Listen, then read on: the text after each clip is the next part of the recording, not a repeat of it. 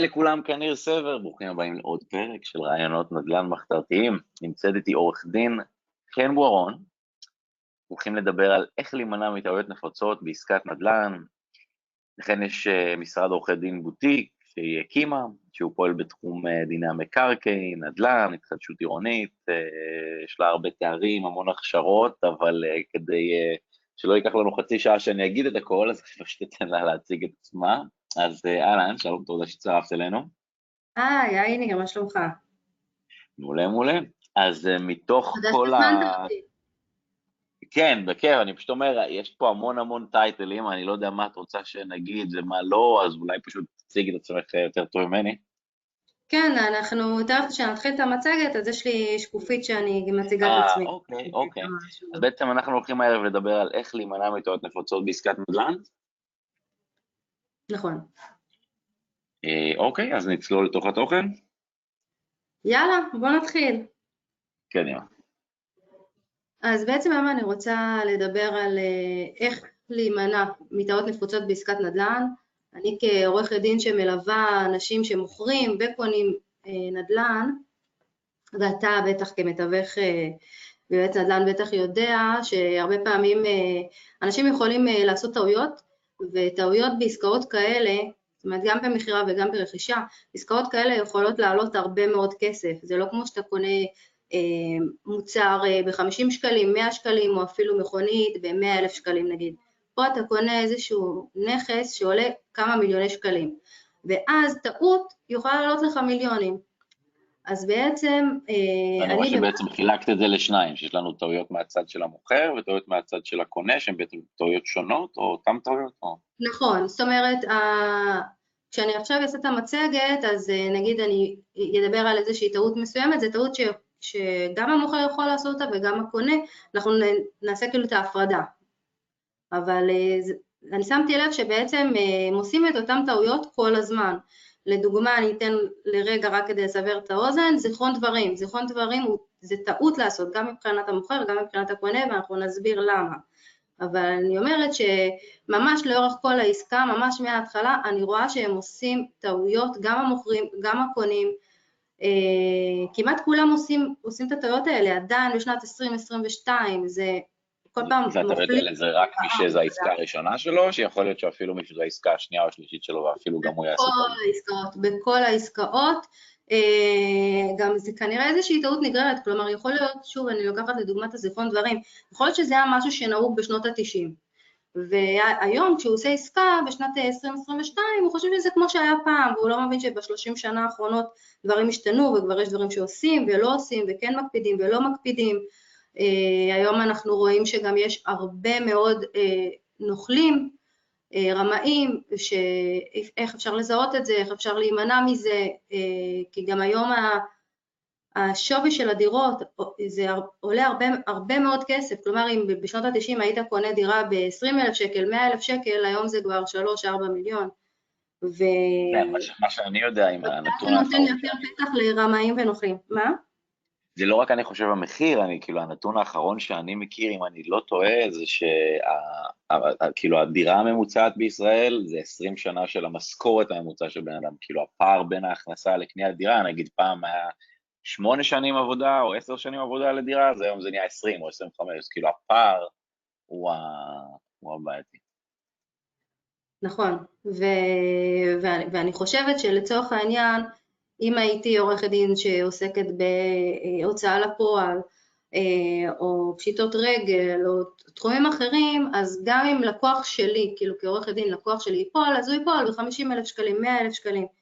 אבל היום כעורכת דין שמייצגת עסקאות נדל"ן, ואני מייצגת בעסקאות של תמ"א 38 ופינוי-בינוי, מדובר במיליונים, מאות מיליונים. אם לקוח שלי נופל בעסקה כזאת, אה, הנזק שנגרם לו הוא מאוד מאוד משמעותי, יותר מכל תחום אחר, ואני חושבת שזאת אחת הסיבות העיקריות שרוב התביעות נגד עורכי דין זה בתחום של נדל"ן, 80% מהתביעות, ואולי אפילו כבר הגיע ל-90% מהתביעות נגד עורכי דין, זה עורכי דין של נדל"ן, למה? כי יש המון... נשמע תחום שמסוכן לעסוק בו, נשמע תחום שמסוכן לעסוק בו לעורכי דין. נכון, כי תראה, אני גם שמה לב שאנשים וגם העורכי דין בעצמם, מי שלא עוסק בתחום חושב שזה משהו קל. מה הבעיה? באים, חותמים חוזה או מדפיסים אפילו חוזה סטנדרטי, אני שומעת את המושג הזה ואף פעם לא באמת מבינה מה זה אומר סטנדרטי, שום דבר לא סטנדרטי אף פעם. נכון, יש דברים שחוזרים על עצמם, אנחנו לא ממציאים את הגלגל. אני אגיד לך מה קורה לי הרבה פעמים בעסקאות, לקוחות הם ב mindset שכאלה, איך, גם דיברנו על זה, איך אני חוסך כל שקל, איך אני מוצא עובדים ב-5,000, ב-3,000, ב-1,000, ב-200 שקל, רק הוא צריך להכין לי את הדף של הוורד, לא, אז בוא אני אעשה את זה הכי זול. אז אולי תוכל להסביר גם איך המקצועיות של עורך דין היא חשובה, ואיך לא, זה לא סתם טופס, אלא כאילו נכון. איך העורך דין יכול... כן, יש לי איזושהי שקופית שאני מדברת על זה לקראת סוף ההרצאה, אבל זה נכון, זה בדיוק מה שאתה אומר. אה, יש מקומות שאפשר לחסוך בהם וצריך לחסוך בהם, בכל זאת אנחנו מוציאים פה עכשיו כמה מיליונים, יש דברים שאפשר לחסוך, אבל יש דברים שאי אפשר לחסוך. בעיניי, לקחת עורך דין שמלווה אותך, אה, בזה זה לא מה שצריך לחסוך, גם אני חושבת שהפערים הם לא כאלה גדולים, אתה יודע, זה לא שעורך דין לקח, אחד לוקח אלף ועורך דין אחר לוקח מאה אלף, ואז אתה אומר, וואי, יש לי פה פער של מאה אלף שקל, אני אקח את האלף. לא, הפערים גם ככה הם קטנים. אז אם אתה כבר לוקח אה, עורך דין, תיקח מישהו שבאמת מתמחה בתחום, אה, שוב, אנחנו נדבר על זה קצת יותר בהרחבה אה, יותר מאוחר, אבל אני אומרת, זה... אחריות. מה? נכון, אז אני אומר, יש לי לפעמים לקוחות שאני מביא לעסקה, אה, בן דוד שלי עורך דין, מה הבעיה, יעשה לי בחינם, אני אומר לו, בסדר, אבל עורך דין למה הוא? עורך דין לגירושים, לא יודע מה, אבל הוא גם יכול לעשות על הדרך את החוזה, לא הרי עורך דין, אז אני מסביר שאתה צריך עורך דין של מקרקעין, שכל מה שהוא עושה כל היום זה חוזים, ולא שום דבר אחר.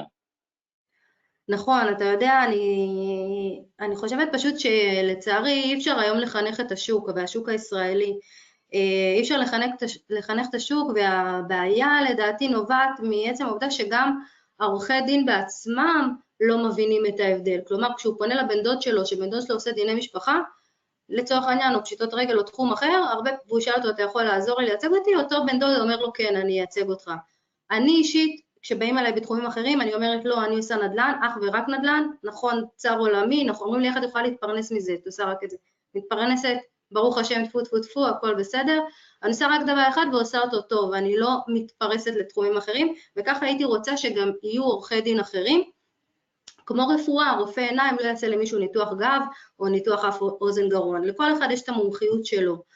אה, ומאוד הייתי כן רוצה לראות את זה אצלנו גם, אצל, אצל העורכי דין, אז אני אומרת קודם כל התיקון, איפשהו השינוי צריך לעשות קודם כל אצלנו, ואחר כך נוכל באמת אה, לחנך את השוק, את, ה, את הלקוח קצה בסופו של דבר כדי שהוא יבין. והרבה פעמים הם מבינים אה, על בשרם אחרי שהם נכוו, כן יש לי, עורכי, יש לי לקוחות ש... אח שלה עורך דין, אה, או אפילו אח שלה עורך דין נדל"ן, בסדר? יותר מזה, אבל עדיין אה, היא מעדיפה לקחת מישהו ניטרלי, מישהו שמבין בתחום ובלי איזשהו אה, אמוציות ורגש, כי בכל זאת כשאתה עושה את זה לעצמך, אתה עושה את זה ממקום אחר, לטוב ולרע. אז, אז כן, גם להפריד וגם באמת לתת לבן אדם שזה, שזאת המומחיות שלו לעשות את זה. אז, אה, אז זה באמת אחת הטעויות הנפוצות שאנשים עושים ואנחנו נרחיב, ואני רוצה גם להגיד איך בעצם ב, היום בוובינר זה איך להימנע, זאת אומרת מה הטעות ואיך כן לעשות את זה נכון. אז אני עוברת uh, לשקופית הבאה שאני אציג את עצמי, בעצם מי אני ולמה כדאי לכם uh, להקשיב לי בשעה הקרובה או כמה שזה ייקח לנו. אז בעצם אני עורכת דין, אני עוסקת בתחום של נדל"ן, יש לי משרד עורכי דין אה, שלי, שנמצא בראשון לציון, אה, בעצם נותנת ליווי משפטי של עסקאות אה, נדל"ן למגורים, נדל"ן להשקעה, וגם עסקאות נדל"ן שהן ככה קצת יותר מורכבות, כמו תמ"א 38 ופינוי-בינוי. בעצם אני עוזרת לאנשים להצטרף לבועת, ה... לבועת הנדל"ן, זה נהיה פה ממש ג'ונגל, ואני עוזרת להם לעשות את זה עם מינימום סיכון משפטי ומקסימום ביטחון ושקט נפשי, זה לא סיסמאות, אני רואה אנשים שעושים עסקאות נדל"ן, הם לחוצים, ואני יכולה להבין את זה, הם לחוצים, הם מפחדים, הם מבינים שיכול להיות אה, סעיפים ככה בין השורות שהם לא קראו, שהם לא הבינו, והם יכולים ליפול, אה, והם נכנסים לעסקה עם הרבה מאוד פחד, ולי חשוב כמייצגת, קודם כל לשים את ה... את הכל על השולחן, שתדע בדיוק מה הסיכון, מה הסיכוי, מה אתה מתמודד, מה אתה הולך לקנות, מה אתה הולך למכור, ואז לנהל את הסיכון הזה ולהבין אה, איך, איך אפשר למנוע אותו, איך אפשר למזער אותו ולהתמודד עם זה, ואז מבינים ש, שזה לא עד כדי, עד כדי כך מפחיד, כלומר אני מאמינה שכשאתה יודע משהו וכשאתה מבין משהו, אז מפלס הלחץ והחרדה יורד לך כי אתה יודע מה, מה הולך להיות ואיך לעשות את זה כן נכון. מבחינת התארים שלי, יש לי תואר ראשון במשפטים, והיום אני סטודנטית לתואר שני במשפטים. אה, אני כבר תכף מסיימת את התואר, התואר שלי הוא באיזשהו מסלול אה, משולב עם תזה מחקרי, שזה ממשיך אחר כך לדוקטורט, אם אני אחליט להמשיך. אה, בסוף הסמסטר הזה אני צריכה לקבל את ההחלטה. ההתמחות של התואר הזה שבחרתי זה תכנון ובנייה בפרט לגבי התחדשות עירונית, כי זה העולם שאני באה ממנו. יש לי תוכנית נדל"ן בראג' שנקראת הזמן לנדל"ן, כל המומחים, היום אנחנו אפילו עלינו מדרגה ואנחנו עושים את זה כפאנל, פאנל של מומחים שמגיעים, כל פעם יש נושא אחר, ואנחנו אה, מנהלים שיח בינינו כמומחים על כל מיני סוגיות אה, בוערות וחשובות אה, בתחום שלנו של הנדל"ן. אני יכולה לספר לכם שמהניסיון שלי אני ליוויתי משפטית קרוב ל-40 פרויקטים של התחדשות עירונית, שזה תמ"א 38-1, תמ"א 38-2 של הריסה ובנייה, ופינוי-בינוי, בחלק מהפרויקטים הצגתי את החברות היזמיות, הקבלניות, ובחלק אה, את בעלי הדירות. אה, וגם כמובן עסקאות יד שנייה, או כשאנשים רוכשים יד ראשונה מקבלן, גם בערך יש לי הספק של מאות עסקאות, אולי היום אפילו אלפי עסקאות, ולאחרונה בשנת 2021 בחרו בי כאחת מ-40 הצעירים המבטיחים בתחום של נדל"ן והתחדשות עירונית. ואני שמחה להיות פה ולהרצות לכם מהידע שלי ומהתובנות שלי שככה אה, אספתי עם השנים מהעסקאות שליוויתי בפועל ומהתוכניות רדיו שלי וכל מה שלמדתי אני אשמח ללמד אתכם היום. אז בואו נצלול ישר לתוך החומר. אה, הטעות הראשונה שלדעתי גם מוכרים וגם אה, קונים עושים, זה שהם לא בודקים, לא בודקים לפני שהם קונים ולא בודקים לפני שהם מוכרים. כן, גם לפני שאתה מוכר אתה צריך לבדוק. אז איזה בדיקות צריך לעשות? אם אנחנו מדברים רגע על הקונים, הקונים צריכים לעשות בדיקה של התכנות כלכלית, כלומר לראות כמה כסף יש להם כהון עצמי. הם צריכים לדעת שאם זאת הדירה הראשונה שלהם, צריך להיות להם לפחות הון עצמי של 30 אחוז, החוק אומר 25 אחוז, בפועל אנחנו רואים שזה אפילו קצת יותר, כי 25 אחוז זה המינימום, אבל צריך להיות 30 אחוז ממחיר הנכס. כמה אולי מעניין לשאול מהניסיון שלך מבחינת המצב של השוק והמשכנתאות, מה, מה רוב האנשים עושים? 70 אחוז מימון, 50 אחוז מימון, 30 אחוז מימון, סתם שאלה מעניינת. תראה, בגדול, אה, תלוי, קודם כל אם הם קונים להשקעה, אם הם קונים למגורים, כמה באמת יש להם וכמה הם מתכננים. יכול להיות שיש אנשים שיש להם יותר כסף, אבל מבחינת התוכנית העסקית שלהם הם מעדיפים לקחת את המקסימום מימון. זאת אומרת, להשתמש בכסף של הבנק ולא בכסף שלהם האישי, ובכסף הזה אולי אפילו לקנות עוד דירה. ההון העצמי שלהם מספיק להם לשתי דירות, פלוס משכנתה. על הדירה השנייה שהם קונים הם כבר צריכים 50 אחוז. אז מה שאת רואה היום זה שהרוב לוקחים 70 אחוז אמון ברוב העסקאות?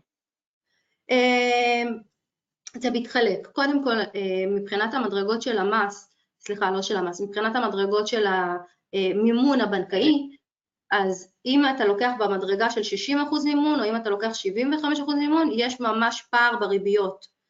אז כן אני רואה שהרבה אנשים עושים את המאמץ ו... ולוקחים, אה, באים עם 40% ולוקחים רק 60% מימון. זה, אני רואה את הרוב, אה, רוב האנשים זה מה שהם עושים, בגלל שהפער הוא הוא משמעותי. מי שאין לו ברירה וזה מה שיש לו, רק 25 אחוז, אה, זה מה שהוא לוקח. כן, יש הרבה מאוד אנשים, זה בעיקר זוגות, זוגות צעירים, שזאת הדירה הראשונה שלהם, והם ממש ככה חסכו על השקל, הגיעו ל-25 אחוז, ולפעמים לדעתי, אני אומרת להם, גם אם הבנק יאשר, אני לא יודעת כמה זה נכון, כי אי אפשר לקנות דירה על השקל, תמיד יש עוד הוצאות, והנה עורך דין זה הוצאה, ושמאי זה הוצאה, ומתווך זה הוצאה, ויש עוד הוצאות שאולי לא לקחתם בחשבון, או אפילו לפתוח תיק, לפתוח תיק של המשכנתה 2,500 שקל. אי אפשר להיות על השקל, תיקחו את הסכום הזה פלוס עוד כסף להוצאות, אולי תרצו לעשות איזשהו שיפוץ שיכול להגיע גם לעשרות אלפים.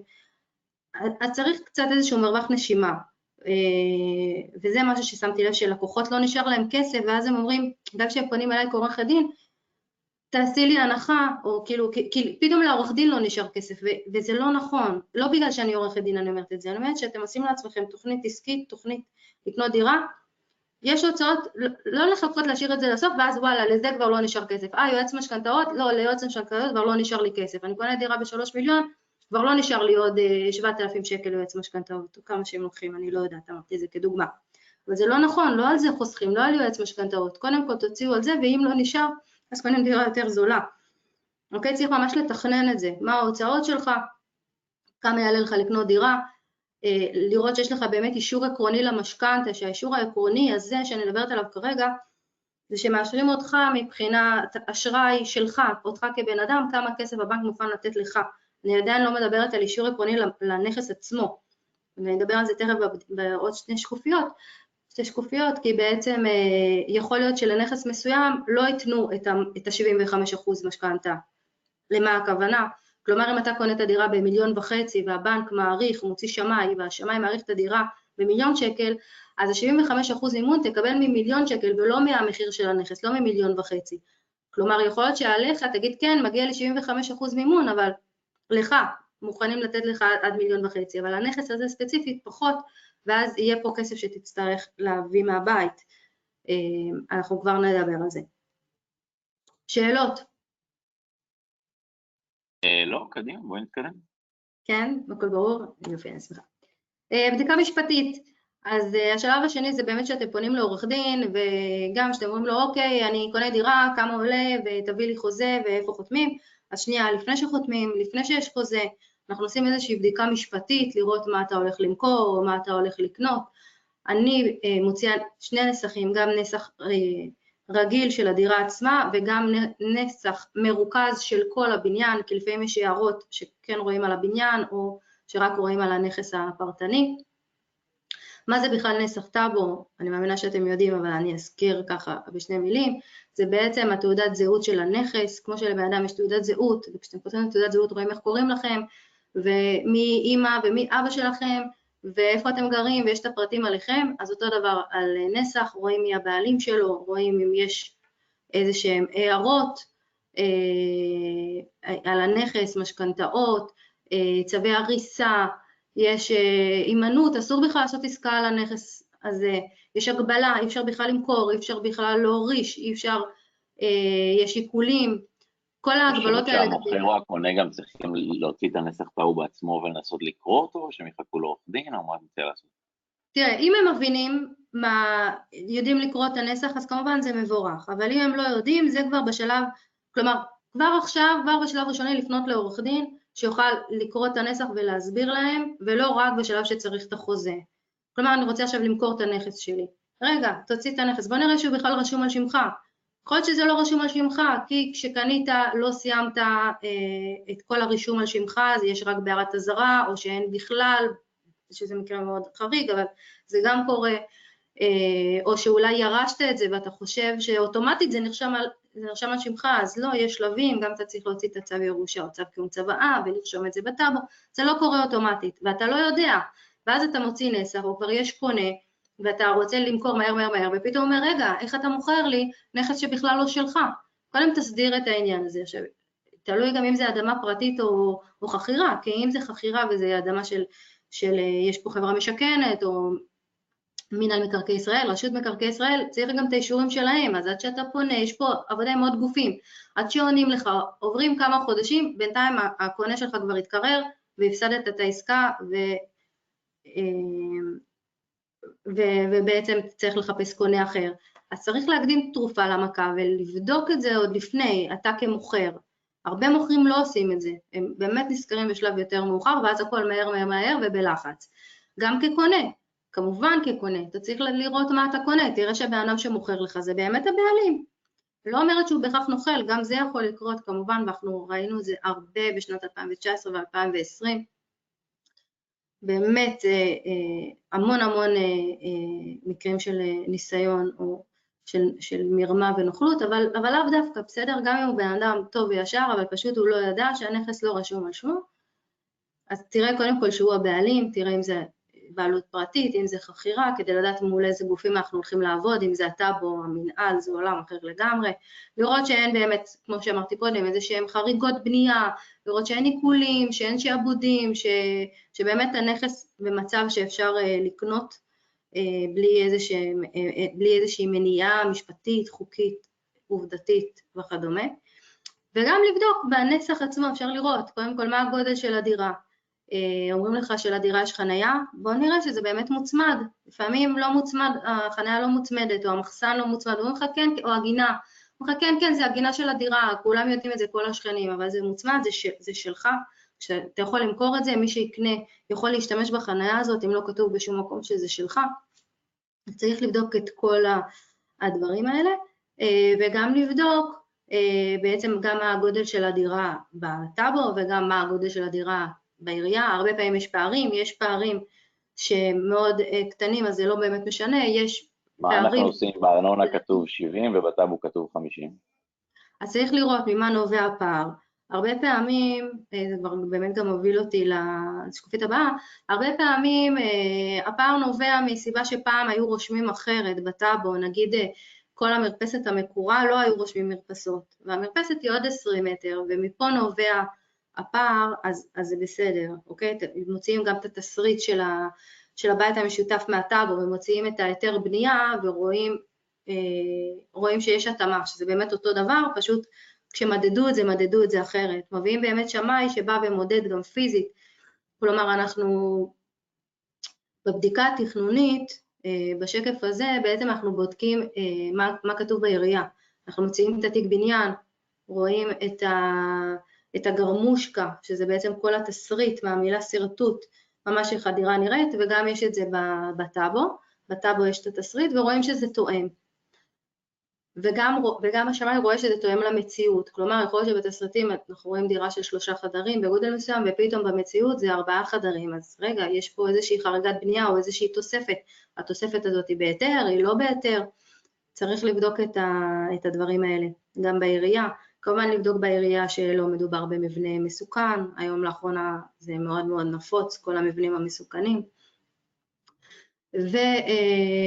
וכמובן אני תמיד ממליצה לעשות שמאות מוקדמת כדי ששמאי יבוא ויראה שאין איזושהי בעיה רישומית כזאת, קניינית אה, מבחינת הרישום של איך הדירה רשומה ושאין פער בין התסריט להיתר ולמציאות. וגם יוכל להעריך כבר מראש אם אתם מתכוונים לקחת משכנתה ובמיוחד אם אתם לוקחים את המקסימום אז אה, אז לראות שבאמת גם על הדירה הזאת תקבלו את המקסימום, שגם אותו שמאי מעריך את הדירה בשווי כמו שאותו מוכר רוצה למכור, כי היום אנחנו מאוד מאוד רואים ש, שזה שוק של מוכרים, למה הכוונה? כמעט אין היצע של דירות למכירה, יש הרבה יותר אנשים שרוצים לקנות מאשר אנשים שרוצים למכור, עניין של היצע וביקוש, ואז מה קורה? המחירים עולים. למה? כי לאותה דירה יש עשר קונים וכל אחד, אוקיי, אז אני אקנה בעוד עשר אלף, אני אקנה בעוד מאה אלף, יש איזושהי התמחרות, ופתאום דירה שאמורה לעלות נגיד מיליון שקל, נמכרת, המוכר מוכר אותה בשני מיליון שקל, ואז בשמאי, השמאי בא ואומר, אוקיי, טוב ויפה שאתה רוצה לקנות בש, בשני מיליון, אבל הבנק לא מעריך את הנכס בשני מיליון, הנכס הזה שווה מיליון, ולכן המשכנתה שתקבל, ה-75% מימון זה ממיליון שקל ולא משני, משני מיליון. אוקיי? אז באמת לראות, אה, אה, לעשות את הבדיקה הזאת לפני שאתה... זה אולי גם טוב, כי זה בולם את העליית מחירי הדיור וכאילו איכשהו שם איזה גג לבועה, כדי שאנשים לא יוכלו להגיע למחירים אינסופיים, הבנק בא ושם לזה איזשהו סוף. נכון, אבל הבנק עושה את זה קודם כל מאינטרס שלו, כלומר הוא לוקח בחשבון מה הסיכון שלי, אם אני עכשיו הבן אדם, אני נותן לו, לו הלוואה לקנות את הדירה, ואם אה, הוא לא יוכל להחזיר לי את המשכנתה, אז אני אמכור לו את הדירה, נכון? בכמה אני יכול למכור? כמה, כמה, שאני אממש את הדירה שאני אמכור אותה, בכמה כסף אני אקבל עליה, אז אני אתן לבן אדם מימון של שני מיליון והוא לא ישלם לי את המשכנתה, ועכשיו אני צריך למכור במקומו, בכמה אני אמכור? אני אמכור במיליון שקל, הפסדתי פה מיליון שקל, נתתי לו אקסטרה מינוף, אה, הוא בעצם מגלם את הסיכון שלו. אה, אז לכן אה, ההערכה היא בדרך כלל הערכה יותר נמוכה מכמה שבאמת היום האנשים מוכרים את הדירה. אה, צריך באמת לראות את ההתאמות לשוק, כי יש איזושהי עליה, עליית מחירים שכן צריך לתת לה את הדעת. אני בזום. בזום? כן. אה, סליחה. וזאת אומרת, זה דברים שצריך לקחת בחשבון, לדעתי, שוב, לפני שחותמים על ההסכם. למה? כי אם נעשה את זה אחרי שכבר חתמנו על ההסכם ורק אחר כך יבוא שמאי של הבנק והבנק יאריך בפחות, יהיה חסר לכם כסף, אז או שתצליחו איכשהו לגרד את הכסף ולקחת מאימא ואבא, ואני לא יודעת מאיפה, כי מדובר על מאות אלפים, ואם לא תצליחו חלילה, תהיו בהפרת חוזה. והפר, והמשמעות של הפרת חוזה זה פיצוי מוסכם של 10% ממחיר הדירה. אז אם קניתם ב-2 מיליון, תשלמו 200 אלף שקל, פיצוי מוסכם, זה לא מעט כסף, והייתם יכולים למנוע את זה אם הייתם בודקים לפני, אוקיי? ומעבר לזה, גם כל התסכול הזה והעוגמת נפש, שפתאום קנית דירה ואתה שמח ואתה רוצה לקנות דירה, כי אתה עושה את זה ממטרה שאתה רוצה שתהיה לך דירה, פתאום גם אין לך דירה, גם אתה צריך לשלם פיצוי, גם כל, להתעסק בזה. פשוט אפשר למנוע את זה על ידי בדיקה. להשקיע את הזמן, לקחת שמאי, לקחת עורך דין, לעשות את הבדיקות, והחתימה של החוזה תידחה בעוד שבוע. הכל בסדר. יש גם בדיקה פיזית, הנדסית, ממש לבדוק את הנכס עצמו. אה, זה לא בדיקה שהיא חובה לעשות את זה לפני, בניגוד לבדיקות הקודמות שאמרתי, אבל היא בדיקה, היא בדיקה מאוד מאוד רצויה. אה, למה אני מתכוונת כשאני אומרת בדיקה פיזית? לראות אם יש רטיבויות, נזילות, עובש, תרמיטים, בעיות של אינסטלציה, בעיות של חשמל, לראות את הבניין עצמו, אם הוא מבנה מסוכן, אם יש מעלית, איפה החדר השפעה, כל מיני דברים ממש פיזיים אה, יחסית לדירה שלכם, שחשוב לכם, אה, וחשוב לבדוק את זה לפני שאתם קונים. או אפילו מישהי אמרה לי שהיא קנתה דירה, ועכשיו היא רוצה למכור את זה, היא ממש ממש לא אוהבת את הדירה שלה. ולמה? כשהיא קנתה את הדירה היא לא שמה לב שכשהיא פותחת את הדלת שלה, יש לה בחדר שינה שירותים ומקלחת, והכיוון שפותחים את הדלת מכניס הרבה מאוד אור, ואז אם אחד מהבני זוג נכנס לשירותים ופותח נכנס, את הדלת, נכנס הרבה אור וזה מאיר את הבן אדם השני שנמצא בחדר שינה. וזה פשוט אה, אה, גורם לה לחוויה לא טובה ברמה שהיא רוצה למכור את הנכס בגלל זה, זה ממש משפיע על האיכות חיים כי זה מאיר אותה בבוקר הרבה לפני אה, שהיא התכוונה לקום.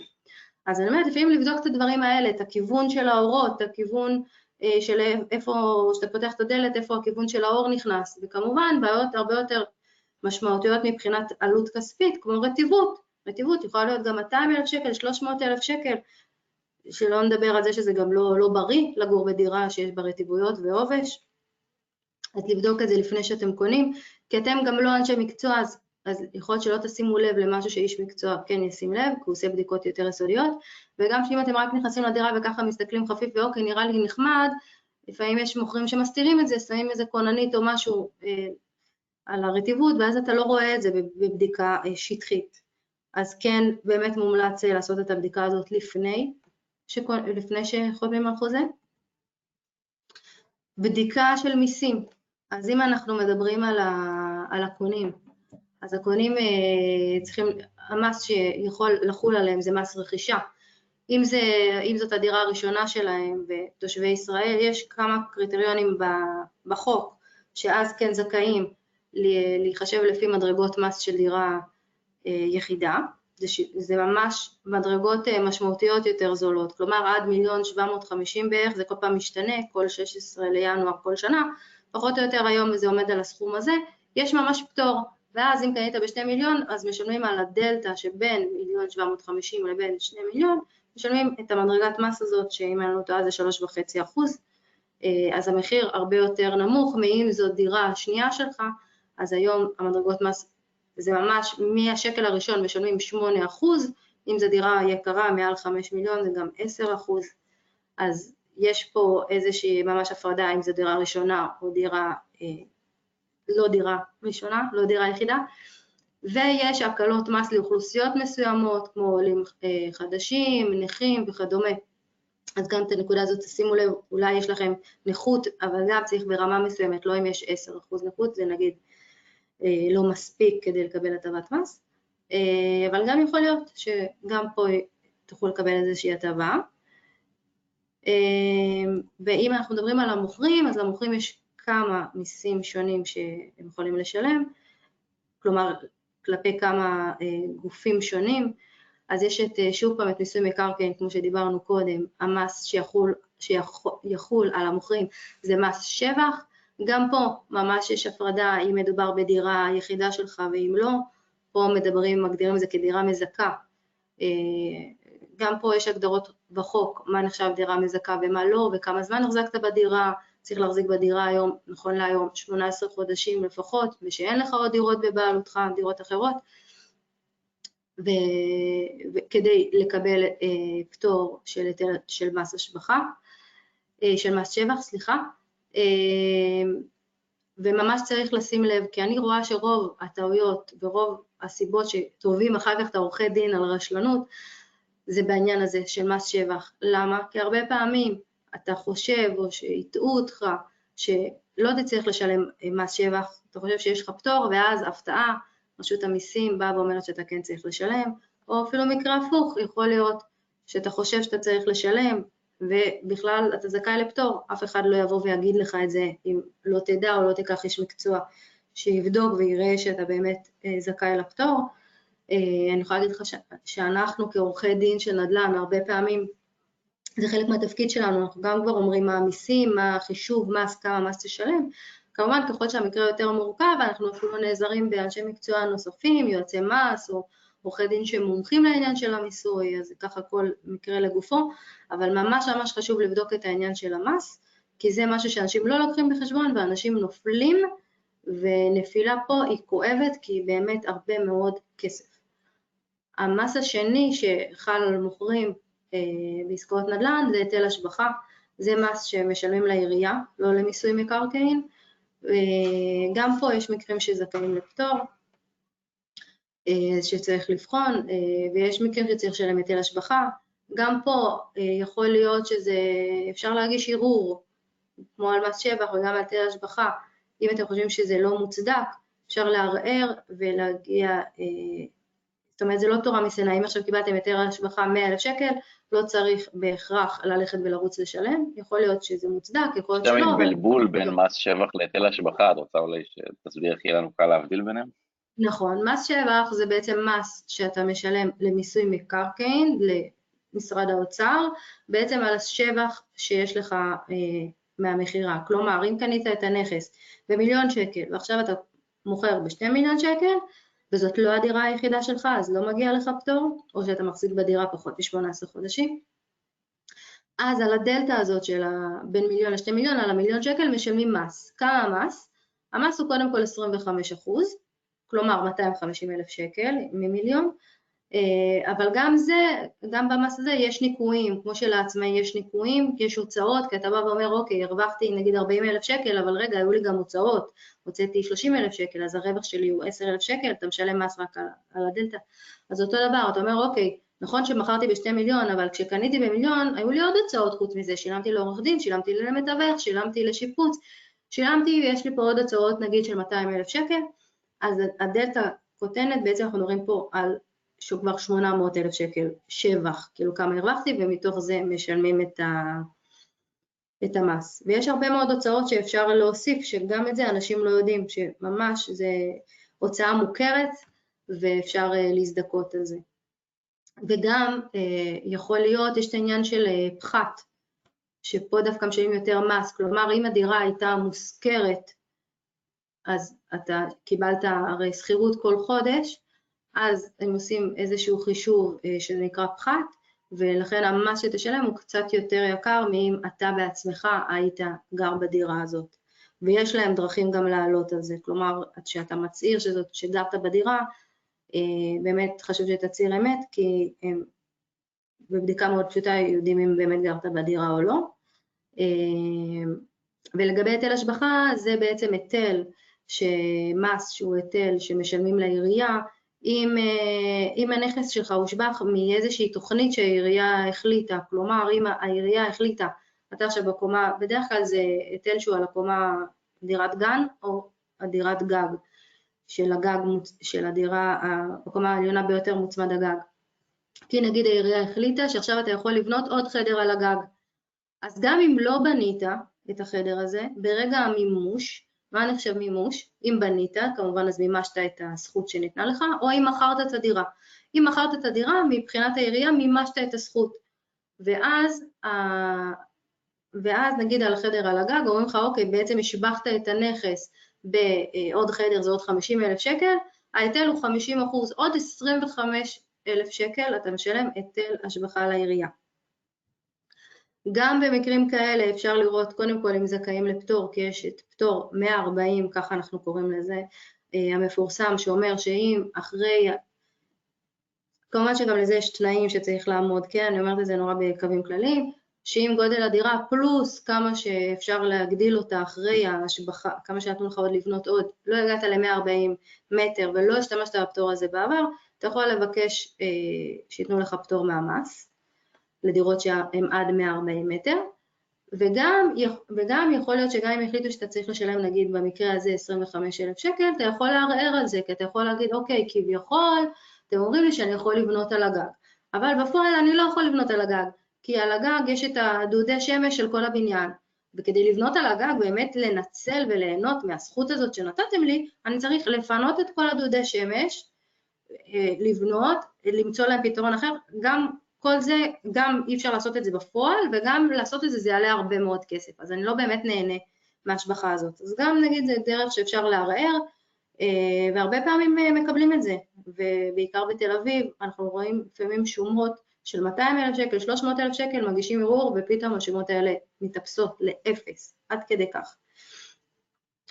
אז, אה, אז חשוב לדעת כמה מס תשלם, קודם כל אתה עצמך כדי שלא תהיה הפתעה, כי אולי אם היית יודע את זה לא היית מוכר, או לא היית מוכר בסכום הזה. יכול להיות שיש לך מס שבח של מיליון שקל, ואז אתה אומר, אוקיי, אז אני אמכור את הדירה ביותר, או שחלק מהמשא ומתן אני אבוא ואגיד לו, את המס שבח שלי אתה תשלם. אה, אבל זה משהו שחשוב שתדע לפני כדי לדעת איך, איך להיערך לזה. וכן, יש מקרים של אנשים שאומרים, וואי, אם הייתי יודע שאני צריך לשלם כל כך הרבה מיסים, לא הייתי מוכר בכלל. אז קודם כל לדעת מה, מה צפוי לך. מה זה אומר מבחינה קונקרטית?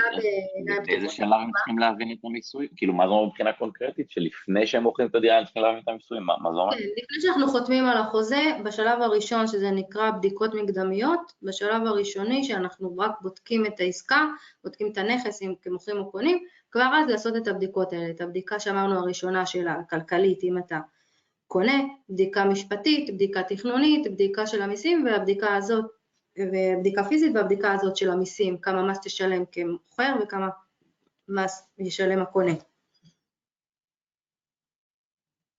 בסדר? מעניין. אז קודם כל להבין את הנושא המיסויי לפני שאנחנו נכנסים לעסקה, זה בעצם מה שאתה אומר.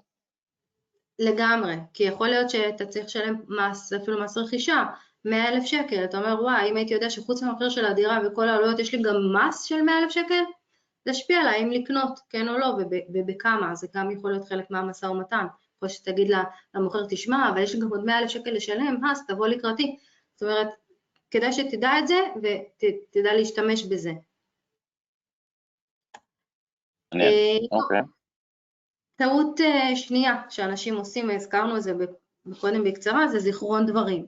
כלומר, לפעמים המוכר מפחד שהקונה יברח לו, שהקונה מפחד שהמוכר ימכור למישהו אחר, ורוצים ככה לנעול אחד את השני, אז המציאו דבר כזה שצריך להיעלם מהעולם, שנקרא זיכרון דברים. בואו בוא נכתוב, נכתוב פה בינינו והכל בסדר. מה הבעיה בזיכרון דברים? שזיכרון דברים זה חוזה מחייב. יש כללים של חוקי החוזים, מה נחשב חוזה מחייב ומה לא. אה, ברוב המקרים אה, אנשים יודעים לעשות חוזה בסיסי ביניהם, ואז זה נחשב כחוזה מחייב. מה הבעיה עם זה שזה חוזה מחייב? כי כמו שאמרנו, לפני שאנחנו חותמים על איזשהו חוזה, בטח על חוזה של נדל"ן של מיליונים, צריך לעשות בדיקות מקדמיות. ואז מה? הוא חתם על חוזה מחייב, ופתאום עשה בדיקה משפטית, ורואה שעל הנכס יש שיקולים, הוא עשה בדיקה קניינית, ורואה שבכלל יש פה חריגות בנייה, בדיקה תכנונית. הלך לבנק, בכלל רואה שהבנק לא נותן לו אישור עקרוני למשכנתה, לא מוכן לתת לו משכנתה, או לא בסכום שהוא רצה. אבל הוא חתם כבר על חוזה מחייב, אוקיי? עכשיו הוא יהיה בהפרת חוזה, וזה חוזה מחייב לכל דבר ועניין. אז יש הרבה בדיקות שהיו צריכים לעשות לפני שחתמו על זיכרון דברים. אמ, אז, אז איך כן עושים את זה נכון? כי אתה אומר, וואלה, אני מפחד, אוקיי, יש לי עכשיו קונה, אתה גם כמתווך, יש לי קונה, יש לי מוכר, אני לא רוצה שיתחרטו, אני לא רוצה ש... שעכשיו הוא ימכור את זה לקונה אחר, אני רוצה שייקח את הקונה שלי, שאני מייצג. אז איך לעשות את זה נכון? חוזה, אה, להתחיל משא ומתן משפטי, זאת אומרת להעביר טיוטה ראשונה של חוזה, יש עורכי דין בעסקה, יש טיוטה ראשונה, זו טיוטה שהיא כבר מחייבת כי חייבים לפעול בתום לב, ולא צריך את הזיכרון דברים, כלומר זה מספיק מחייב אה, ומייתר את הזיכרון דברים, וגם אה, אם במשא ומתן, משא ומתן יכול בסופו של דבר גם לא להצליח, כל עוד פעלת בתום לב וניהלת משא ומתן והמשא ומתן לא הצליח, הכל בסדר. זה לא מחייב אותך כמו זיכרון דברים כי לא בדקת, אוקיי? אז בחוזה עצמו, כשאתה עושה חוזה כמו שצריך, אז אתה רואה את ההצהרות של המוכר, המוכר בא ומצהיר, מה מה הוא מוכר לך בעצם, מה המצב של הדירה, אתה יודע מה אתה קונה, הוא מחו, יש לו מחו, מחויבות לבוא ולספר לך את זה, אה, ויש לו גם התחייבויות שהוא לוקח על עצמו כמוכר, אותו דבר כקונה, גם הוא מצהיר הצהרות, מצהיר ש, שאין איזושהי מניעה משפטית לעשות את העסקה הזאת, מצהיר שיש לו את הכסף, מצהיר ומתחייב לשלם בזמן, אם יש מיסים, מס רכישה, מתחייב לשלם, זאת אומרת הצדדים ממש אה, מתחייבים ביניהם מה כל אחד עושה, ביניהם אה, קובעים מה יהיה לוח התשלומים, מתי אני אשלם, כמה אני אשלם ומתי, מתי אני מקבל את הדירה עצמה, כל הדברים, הזכויות, האינטרסים שחשובים לך, העורך דין שלך ידאג להכניס לחוזה, כי יש דברים שחשובים למישהו אחד אבל לא חשובים למישהו אחר, אז להכל צריך לתת ביטוי בחוזה. וכמובן חוזה טוב זה חוזה שדואג גם מה קורה אה, במקרה שמפרים את ההסכם, כלומר לא רק שהכל טוב ויפה ואנחנו רוצים פה לעשות עסקה, אלא אם מישהו פתאום מפר את ההסכם, מה קורה אז? אז גם חשוב שיהיה סעיף שמדבר... מה קונקרטית את מציעה לרשום בסעיף הזה? של הפרת חוזה? אני קודם כל אומרת, אה, כולנו בני אדם ולתת שבע ימים של חסד, יכול להיות שאתה מאחר והכל בסדר. אחרי שבע ימים יהיה, תצא איזושהי הודעה, התראה של תשמע, אתה התחלת הפרה, בוא תתקן אותה. בשבע הימים הנוספים כן יהיה איזשהו פיצוי יומי כדי שהצד השני לפחות אה, ייפגע כמה שפחות, הצד הנפגע, כי בינתיים הוא נגיד שוכר דירה עד שהוא נכנס לדירה החדשה. אז פיצוי של 300 שקלים, 500 שקלים ליום, ורק אחרי 14 יום, אז זה כבר יהיה את ההפרת חוזה, שנבטל את החוזה ונקבל פיצוי אה, כספי. אבל ממש שיהיה ברור מה קורה אה, במקרה כזה וגם להחליט מה, אה, מה מהווה בכלל הפרת הסכם. כל דבר מהווה הפרת הסכם, כל דבר שנגיד הצהרתי שאין רטיבות בדירה ופתאום יש רטיבות בדירה. אז מה זה הפרת חוזה? עכשיו צריך לתת על זה את הדעת. כי יכול להיות שזו הפרה כביכול קטנה, יש רטיבות של 10,000 שקל, אז בגלל זה עכשיו אני אבטל אה, חוזה וישלם פיצוי של 10 אה, אחוז. צריך להחליט מה, מה באמת מהווה הפרה ומה לא. אה, צריך גם, כמו שאמרתי, בפרק הזה של ההצהרות והתחייבויות, אז להצהיר את המצב של הדירה, כן להצהיר אם יש רטיבויות או לא, זה סעיף שהוא מאוד מאוד חשוב, להצהיר גם אתה עצמך כמוכר, אתה נגיד פושט רגל, לפעמים נשמע, מה, מה זאת ההצהרה המוזרה הזאת, מה אכפת לך אם אני מוכר פושט רגל או לא? כן, אכפת לי, למה? כי אם אני כקונה מתכוונת לקחת משכנתה, אתה חותם לי על המסמכי משכנתה, הבנק מבקש שאתה תחתום כי עדיין הדירה שלך, ואתה תתחייב שכשישלמו לך את כל הכסף, יהיה אפשר לרשום משכנתה על הנכס, כי משכנתה היא על נכס, היא לא על בן אדם, והמוכר חותם על זה. עכשיו, אם המוכר הוא פושט רגל, הוא לא יכול לחתום לבנק על המסמכי משכנתה. אז כן, חשוב לי שאתה תצהיר ותתחייב שאתה לא פושט רגל, ושאתה אה, תחתום לי על המסמכי משכנתה, כי אני תלויה בך, ושאין מניעה. רגע, אז אם המוכר הוא פושט רגל, הקונה לא יכול לקנות עם משכנתה, אלא רק עם הון עצמי? זה מה שזה אומר? יכול מאוד להיות, יכול מאוד להיות, זה תלוי בדרישות של הבנק. הבנק הרבה פעמים לא יסתפק בכתב התחייבות של פושט רגל. אז כן חשוב להצהיר על, על הנושא הזה. אה, וגם עוד התחייבויות שאנחנו חושבים על תרחישים שיכולים להיות. לדוגמה, פתאום בבניין עושים שיפוץ, שיפוץ הזה עולה 30-40 אלף שקל, מי הולך לשלם על השיפוץ הזה? המוכר או הקונה, כי המוכר יגיד זהו, אני כבר עוד חודש לא גר פה, למה שאני אוציא מהכיס שלי 40 אלף שקל? הקונה הרי ייהנה מזה ולא אני. אז צריך ממש להחליט מי, מי אה, ישלם על, על תיקונים כאלה, או על שיפוצים, על דברים חריגים, ולא על משהו אה, בסיסי. אה, לדוגמה, אם פתאום בזמן הזה שעובר בין שחתמת על העסקה לבין שקיבלת את הדירה, כי זה לא אה, ממש באותו יום שחתמת אתה גם מקבל את המפתחות, יש איזשהו זמן. אם בזמן הזה פתאום הדירה נשרפה או שהייתה רטיבות והנכס נהרס, אז צריך גם לשים לזה איזושהי התייחסות בחוזה, ומה שאני לדוגמה עושה, מבקשת מהמוכר שבזמן הזה, כי זאת האחריות שלו, שיעשה ביטוח על הנכס. עכשיו אם יש משכנתה, הרבה פעמים הביטוח, ביטוח מבנה וכל זה, כחלק מהמשכנתה. אבל מה קורה שאם עכשיו שילמתי לך את הכסף, ועם הכסף הזה הסרת את המשכנתה שיש לך, אז גם אין כבר משכנתה על הנכס ואין ביטוח על הנכס, ופתאום יש שריפה, היה קצר בקומקום וכל הדירה נשרפה. אתה לא מבוטח. אז כן, לשים למוכר התחייבות לשמור על הנכס, לבטח את הנכס, כדי שאם חלילה יקרה מקרה, ואנחנו מקווים שלא יקרה, אבל גם אם כן, שיהיה לנו אה, פתרון ומענה גם למקרים כאלה. בסדר? להמשיך? כן, לגמרי, אני אפילו, אה, בסדר, נמשיך אה, מעבר לזמן, אני אפילו רואה שזה אחלה תוכן, בואי נמשיך, אני אפילו רואה שאנחנו אה, מתקרבים כן, לסוף השעה, בסדר, אם צריך להמשיך עוד, אין בעיה, לא, אחלה תוכן, כאילו, אני רק אומר, זהו, אני לא רוצה לשאול יותר מדי שאלות, כי אני לא רוצה לעכב אותך, אז אני אתן לך. אה, הבנתי, אז אנחנו ממש ממש לקראת הסוף, כי גם קצת דיברנו על זה מקודם, והשקופית האחרונה זה שקופית של שאלות, אז אם אין שאלות... אז ככה, אז הטעות השלישית שאני חושבת שאנשים עושים, זה שהם חוסכים על אנשי מקצוע, נקודה, קודם כל, ובטח ובטח חוסכים על אנשי מקצוע איכותיים ומקצועיים. לדעתי, האיש מקצוע שהכי חשוב בעסקה זה עורך דין מקרקעין, עורך דין נדל"ן, וזה לא בגלל שזה המקצוע שלי, אני יודעת שאני לא אובייקטיבית. איך אנחנו עורך... יודעים להבדיל בין uh, יוסי לשמעון? איך נדע איזה עורך דין יותר טוב? קודם כל, uh, תקרא עליו, היום יש לנו המון חומר, המון נגיש, זאת אומרת אם תעשה עליי גוגל, אתה תראה את הפרטים עליי, תראה את האתר שלי, תראה איך אני נראית, תשמע את הפודקאסטים שלי, תראה גם איך אני נשמעת, תראה מה הלקוחות שלי אומרים עליי, את החוות דעת עליי, את הניסיון שלי, תוכל להתרשם ממני ותוכל להתרשם ולהרגיש אם אתה יכול לסמוך עליי, שאני בעצם ילווה אותך בעסקה החשובה הזאת, או מישהו אחר תתרשם ממנו יותר. אה, כי עורך דין נדל"ן זה בעצם מישהו שמלווה אותך, כמו שאמרנו קודם, עוד משלב של בדיקות מקדמיות, עוד מלפני שחתמת על החוזה, וכשאתה חותם על החוזה, ואחר כך שצריך לדווח למיסוי, ואחר כך שצריך לרשום הערות אזהרה, ממש ממש עד הסוף, עד שאתה מקבל את המפתחות. הוא מההתחלה עד הסוף מלווה אותך, אתה חייב מישהו שהוא באמת, הוא האחריות המקצועית פה, אה, הוא מישהו שיודע מה הוא עושה, מישהו שאתה יכול לסמוך עליו, מישהו שנעים לך לעבוד איתו, אה, מישהו ש...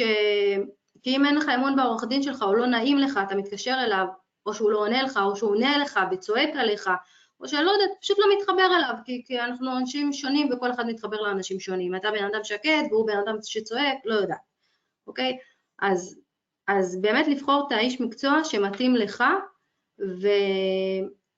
ולדעתי זה גם, תכף יש לזה עוד מצגת אחת וזהו, שזה המצגת הזאת, כאילו איך בוחרים את העורך דין שמלווה אותך, באמת מבחינה מקצועית, תבחן עליו את המקצועיות שלו, גם שכר טרחה זה פרמטר ש, ש, שבוחנים, אין ספק, זה פרמטר חשוב, כולנו יהודים טובים, כולנו רוצים להרוויח, כולנו רוצים, אם אפשר לחסוך אז לחסוך ולשלם מחיר ראוי והוגן ושלא נרגיש פראיירים, אה, אבל זה אחד הפרמטרים, כלומר שאנחנו משקללים, אז אנחנו רואים מה השכר טרחה שלו וכמה הוא מקצועי, מה אני מקבל בתמורה לכסף, יכול להיות שזה גם לא כולל הרבה דברים, יכול להיות שאותו עורך דין הוא בתחילת דרכו, גם אני בתחילת דרכי לקחתי פחות מכמה שאני לוקחת היום, כמובן ככל שיש לי יותר ידע וניסיון ומקצועיות ומומחיות, אז אני לוקחת היום יותר אה, ממישהו שרק עכשיו התחיל ומתגלח עליך, וזה בסדר, אבל חשוב לדעת את הדברים האלה, אז באמת לדעת כמה הוא מקצועי, כמה ניסיון יש לו, אה, וזה ישתקף כנראה מן הסתם בשכר טרחה.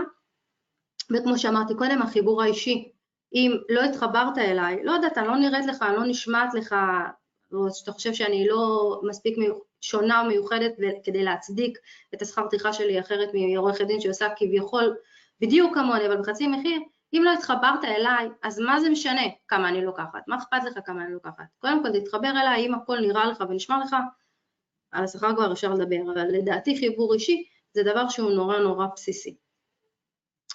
אה, ואלו בעצם הפרמטרים החשובים בבחירת אה, עורך דין, או כל איש מקצוע שילווה אותך בעסקה, כי יש עוד אנשי מקצוע שיש, שנמצאים בעסקאות נדל"ן, אם זה מתווך נדל"ן, יועץ משכנתאות, חוץ בנקאי, לא היועץ שבבנק, שמאי מקרקעין, חברת בדק בית אם עושים בדיקה פיזית, יועצי מס.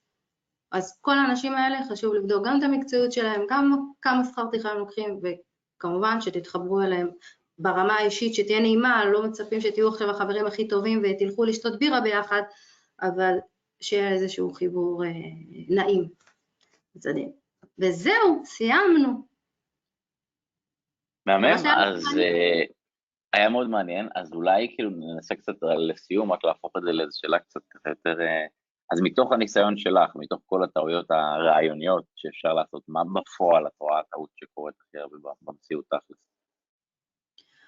Uh, הטעות שאני הכי רואה שהם לא בודקים, זאת אומרת הם לא משקיעים את הזמן בלבדוק, הם רוצים הכל מהר מהר מהר, ו... ולא עושים את הדברים בצורה יסודית. הם...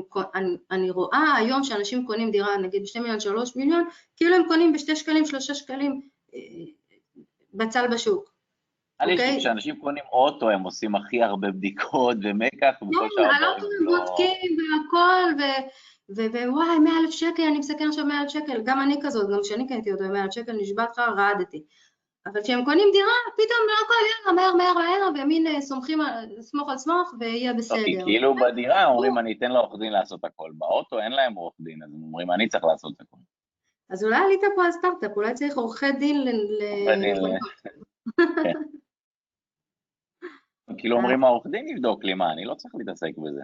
באוטו אני צריך לעבוד. כן, אבל גם העורך דין שהוא עובד, לוקח לו זמן, אתה יודע, קודם כל אתה מזמין, אני מזמינה מסמכים, אז עד שהמסמכים מגיעים, עד שאני בודקת, עד שאני עוברת, עד שאני כותבת, זה לוקח זמן, עם כמה שאני יעילה ועובדת מהר ועושה את זה ורק את זה, אז אני כזה, כאילו כל היום על זה מהבוקר עד הערב, עדיין זה לוקח זמן, ויש דברים שצריך לתת להם יותר את הדגש, יש דברים שלא, גם זה אגב לדעתי מומחיות שחשובה לעורך דין, לדעת על מה להתעכב, על מה לא להתעכב, ואיפה כן, לא שווה לשים את האגו, איפה לא שווה עכשיו להילחם על זה, לדעת איפה להתגמש ועל מה לא, וכן, יש דברים שהם deal breaker, לעמוד על רגליים אחוריות, אה, ולא לעצום את העיניים ולהגיד, טוב, טוב, יהיה בסדר.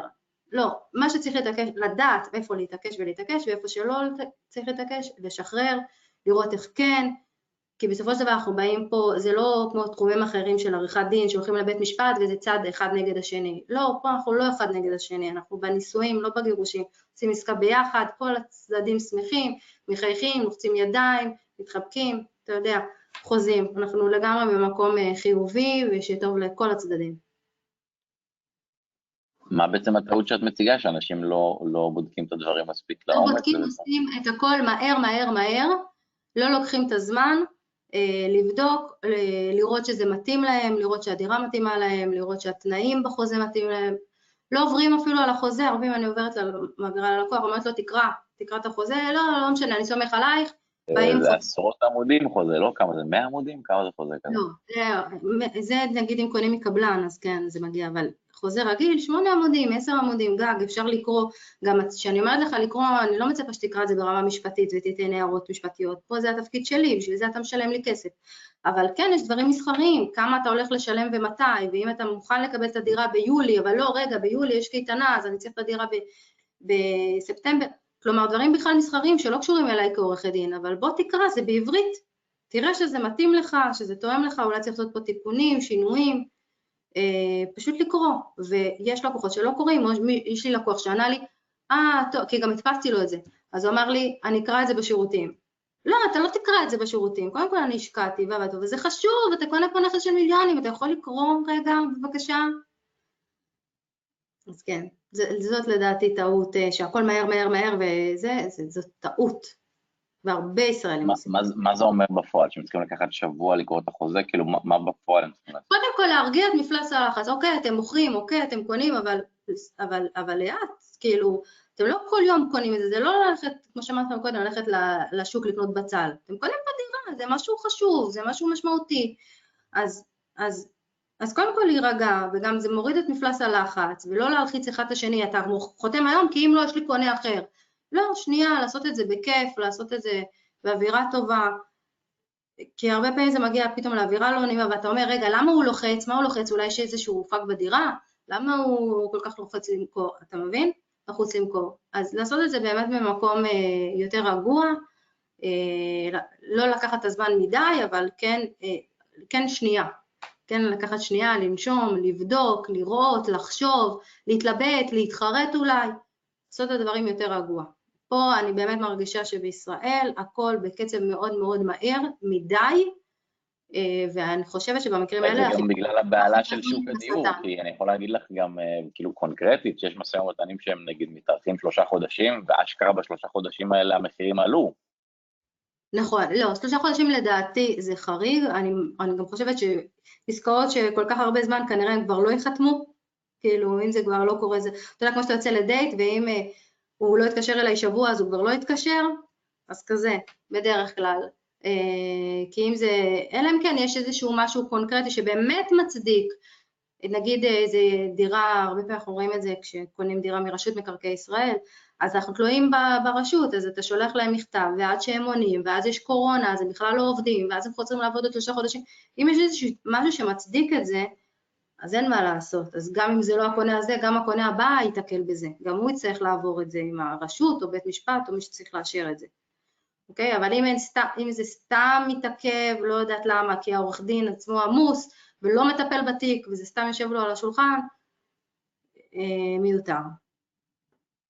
היה פה הרבה תוכן, אז אולי רק כדי שיהיה סיכום קצר וקליט, יכולה לחזור רק בכותרות על כל הדברים או הטעויות שדיברת עליהם? כן, בטח. הטעות הראשונה זה שאנשים מוכרים או קונים בלי לבדוק קודם את המצב של הנכס, את המצב שלהם עצמם. אה, הטעות השנייה שהם עושים זה, בגלל שהם רוצים לעשות מהר מהר מהר, אז הם חותמים על זיכרון דברים, במקום לעשות את זה על דרך המלך ולעשות הסכם טוב, הסכם מחייב בין עורכי דין, להעביר טיוטות, אה, ופשוט אה, שלא יהיה דבר כזה יותר זיכרון דברים, כי זה באמת מיותר, עסקאות נדל"ן. והטעות השלישית, שהם חוסכים על אנשי מקצוע, ולא בודקים מספיק את האיש מקצוע, או לא לוקחים בכלל איש מקצוע, כי רוצים לחסוך, למה מתווך? לא חבל עכשיו להביא לו 30-40 אלף שקל? לא צריך לתווך, אני אמכור לבד, אני אקנה לבד. צריך לדעת על מה לחסוך ועל מה לא לחסוך, ואם כבר החלטתם לקחת איש מקצוע, אז לקחת איש מקצוע באמת טוב, ולא את האחיינית שלי, אתמול סיימה מבחני לשכה, בסדר, היא, היא תעשה לי את ההסכם. לקחת אנשים שזאת המקצועיות שלהם ושאתם סומכים עליהם ויודעים שהם אלה שילוו אתכם וייתנו לכם את התוצאה הטובה ביותר. לא כסיסמאות, זה דרך חיים. טוב, אז תודה רבה על כל המידע. מי שיתרשם ממך ויתחבר אלייך ורוצה לעזור בשירותים שלך, איך אפשר לעשות את זה? אמ, אפשר להיכנס לאתר שלי, באתר יש את כל הפרטים, קודם כל לראות עוד, עוד תכנים, אה, ויש שם את הפרטים, שם, טלפון, מייל, כל הדרכי תקשורת, להגיע אליי, אפשר להשאיר פרטים ואני אחזור, מה שנוח לכם. פשוט לרשום את השם שלך בגוגל? כן, טוב חן בוארון, וישר אה, יופיע לכם האתר שלי. מעולה, אז תודה רבה על כל המידע, הטיפים, הכלים והניסיון, תודה על הזמן שלך. תודה לך על הזמן שלך, תודה שאירחת אותי.